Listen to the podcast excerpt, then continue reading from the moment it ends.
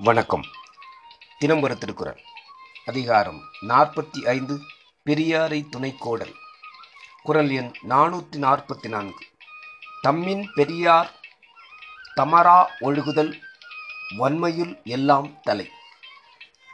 பொருள். பொருள்.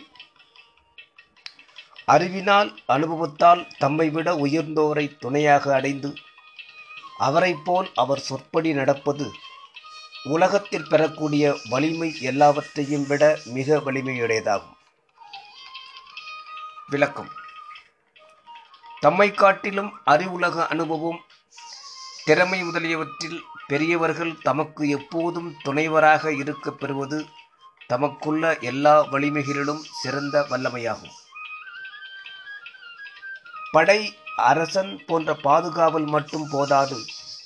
அரசனுக்கு தகுதி உடைய பெரியோரது துணையும் வேண்டும். அதுதான் எல்லா பாதுகாவலையும் விட காக்க வல்லது.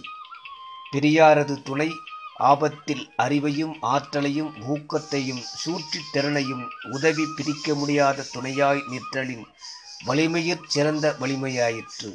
நன்றி.